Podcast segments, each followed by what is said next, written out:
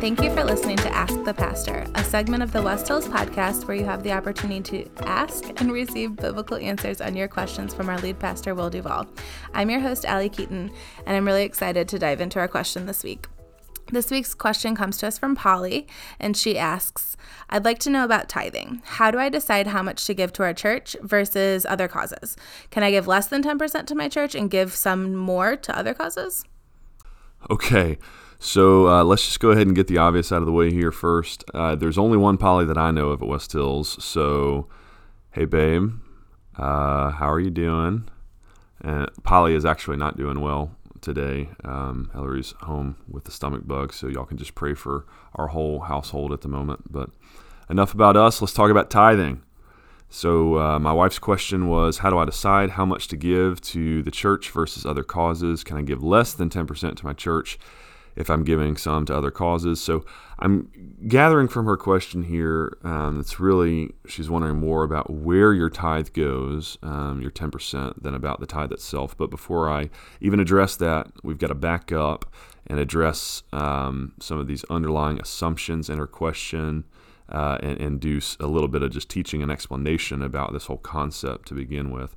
So, uh, the first underlying assumption here, implicit in Polly's question, is that there is this thing called the tithe. And so, what is that? Let's examine uh, the most relevant text here together. You got Deuteronomy 14, 22 to 29 is probably the longest uh, passage specifically to the tithe. You shall tithe all the yield of your seed that comes from the field year by year, and before the Lord your God in the place that he will choose to make his name dwell there. You shall eat the tithe of your grain, of your wine, of your oil, and the firstborn of your herd and flock, that you may learn to fear the Lord your God always. And if the way is too long for you, so that you're not able to carry the tithe when the Lord your God blesses you, because the place is too far from you, which the Lord your God chooses to set his name there, then you shall turn it into money and bind up the money on your hand. Uh, in your hand and go to the place that the Lord God chooses and spend the money for whatever you desire oxen or sheep, wine or strong drink, whatever your appetite craves. And you shall eat there before the Lord your God and rejoice, you and your household. And you shall not neglect the Levite who is within your towns, for he has no portion or inheritance with you. At the end of every three years, you shall bring out all uh, the tithe of your produce in the same year and lay it up within your towns. And the Levite, because he has no portion or inheritance with you, and the sojourner, the fatherless, the widow who are within your towns shall come and eat and be filled, that the Lord your God may bless you in all the work of your hands that you do. Uh, shorter passage this time, Leviticus 27 30 to 32. Every tithe of the land, whether of the seed of the land or of the fruit of the trees, is the Lord's. It is holy to the Lord. If a man wishes to redeem some of his tithe, he shall add a fifth to it. And every tithe of the herds and flocks, every tenth animal of all that passes under the herdsman's staff, shall be holy to the Lord. Now, before we even broach the question of whether we ought to be tithing or not, and where and how, let's first make sure we understand what it is. The tithe literally means tenth, that's all it means. Um, here's how it's described by gotquestions.org, which, by the way, is a phenomenal resource for the church. Um, I pull most of my answers to your questions either from Piper's Ask Pastor John or MacArthur's Grace for You or gotquestions.org here. So Here's how they explain the tithe. The tithe was a requirement of the law in which the Israelites were to give 10% of the crops they grew and the livestock they raised to the tabernacle or temple. In fact, the Old Testament law required multiple tithes one for Levites, one for the use of the temple and the feast, and one for the poor of the land, which would have pushed the total giving amount to around 23.3%. Now, some understand the Old Testament tithe as a method of taxation to provide for the needs of the priest and the Levites in the sacrificial system. All right, so Will back now.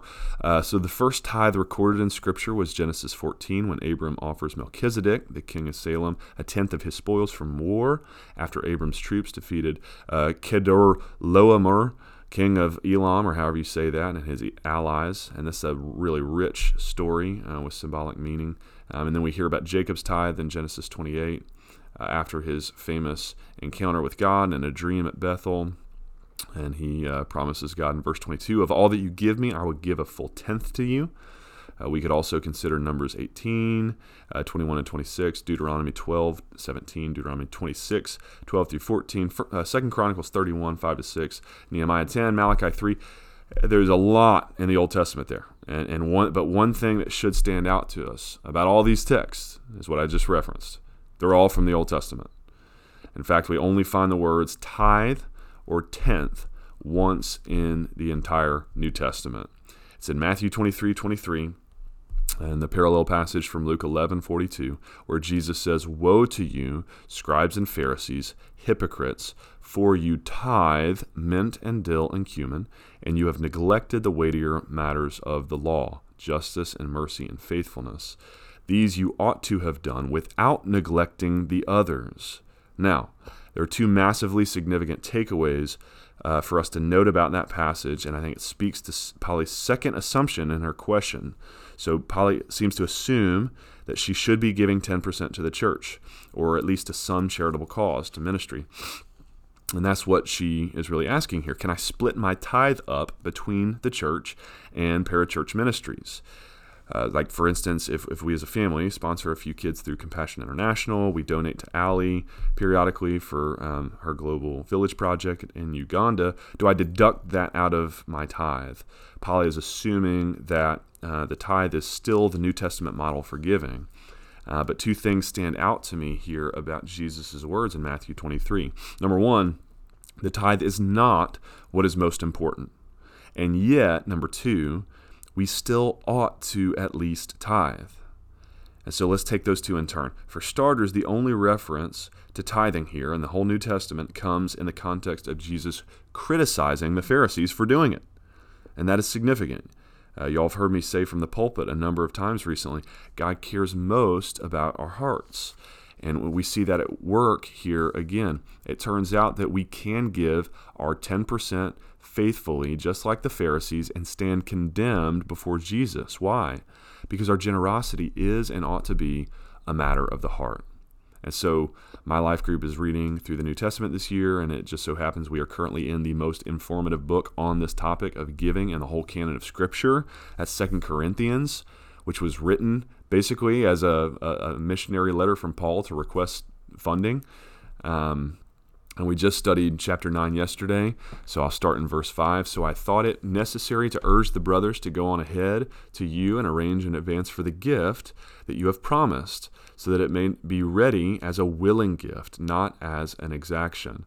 The point is this whoever sows sparingly will also reap sparingly, and whoever sows bountifully will also reap bountifully. Each one must give as he has decided in his own heart, not reluctantly or under compulsion, for God loves a cheerful giver. And God is able to make all grace abound to you, so that having all sufficiency in all things at all times, you may abound in every good work. As it is written, He has distributed freely, He has given to the poor, His righteousness endures forever. He who supplies seed to the sower and bread for food will supply and multiply your seed for sowing and increase the harvest of your righteousness. You will be enriched in every way to be generous in every way, which through us will produce thanksgiving to God. For the ministry of this service is not only supplying the needs of the saints, but is also overflowing in many thanksgivings to God. There's so many beautiful things that I love about that passage. I love how Paul ties our giving explicitly back to the gospel. He says we give to bless others because of how much we realize that we have been so richly and eternally blessed in Christ. That's our motive for giving. That's why we give with a cheerful heart because of the gospel and how much we've been giving. And then our goal that's our motive. Our goal, the purpose of our giving, verse 12, is not just to supply the needs of the saints, but ultimately we realize that it is by doing that, by supplying the needs of the saints, that our generosity might overflow in many thanksgivings to God that this is ultimately about God getting glory. So I help you out, or, or, or the help church, uh, the church helps each other out, not just for your sake, for, for the church's sake, but that you might bless and praise and glorify God because of His provision. His provision. And that's what we've got to remember when it comes to giving. That's probably the most fundamental thing to remember is that we're not really giving. Like, God is the only one who can give. Naked I came from my mother's womb, naked I will depart. The Lord gives, and the Lord takes away. Blessed be the name of the Lord. I didn't supply myself with even the most basic thing as my, my life itself, the air in my lungs. Everything that I have, I have received as a gift from a good and gracious, generous God. I am merely a steward of the resources that He's chosen to give me. He gives some people more than He gives others. That's His prerogative. It's not about how much He gives us, and it's not about how much we in turn give, so much as it's about our hearts. Um, and so we're going to study Mark 12 in a, in a couple weeks, uh, the widow's mite.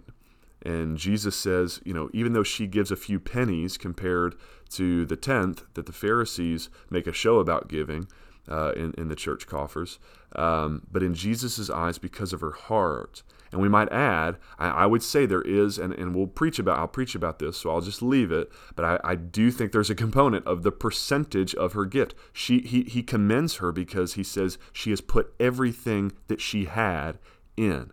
Like she's all in. Um, that's what's most important here. And so the second point from Jesus' words there in Matthew 23 23, I think that we ought to at least tithe. Because Jesus tells the Pharisees, these you ought to have done. He, he actually does commend them for tithing. He says, sure, you ought to tithe your mint, your dill, your cumin, your salary, your stock earnings. That's all good to do. You ought to still do that at least. But he says, without neglecting the others justice, mercy, faithfulness, the weightier um, things, the heart things of the law. And so here's the thing you can uh, legalistically and hypocritically give a tenth of your income to the church and not have love for God and love for neighbor in your heart. But can you, let's reverse that, can you love God and love neighbor and not give at least a tenth away? Whew, I gotta be honest, I don't I don't know. Like I, I I'm a little on the fence. I mean, is it theoretically possible for someone to love God and love neighbor with all their heart and not give at least a tenth away? Maybe. Maybe. Now, I'll go back to 2 Corinthians 8 here, starting in verse 12. If if the readiness is there, Paul says, um, he, he, he's he's told them like he's already primed them and they've already told him yeah we're gonna give. He's, so he's like paul's making good on these pledge offerings here. If the readiness is there paul says it is acceptable according to what a, a person has not according to what he does not have. For i do not mean that others should be eased and you burdened but that as a matter of fairness your abundance at the present time should supply their needs so that their abundance may supply your need uh, that there may be fairness as it is written Whoever gathered much had nothing left over. Whoever gathered little had no lack. That's a beautiful little proverb. So Paul is clear. It doesn't do any good for you to give so much that now you are burdened and someone else has to turn around and take care of you financially.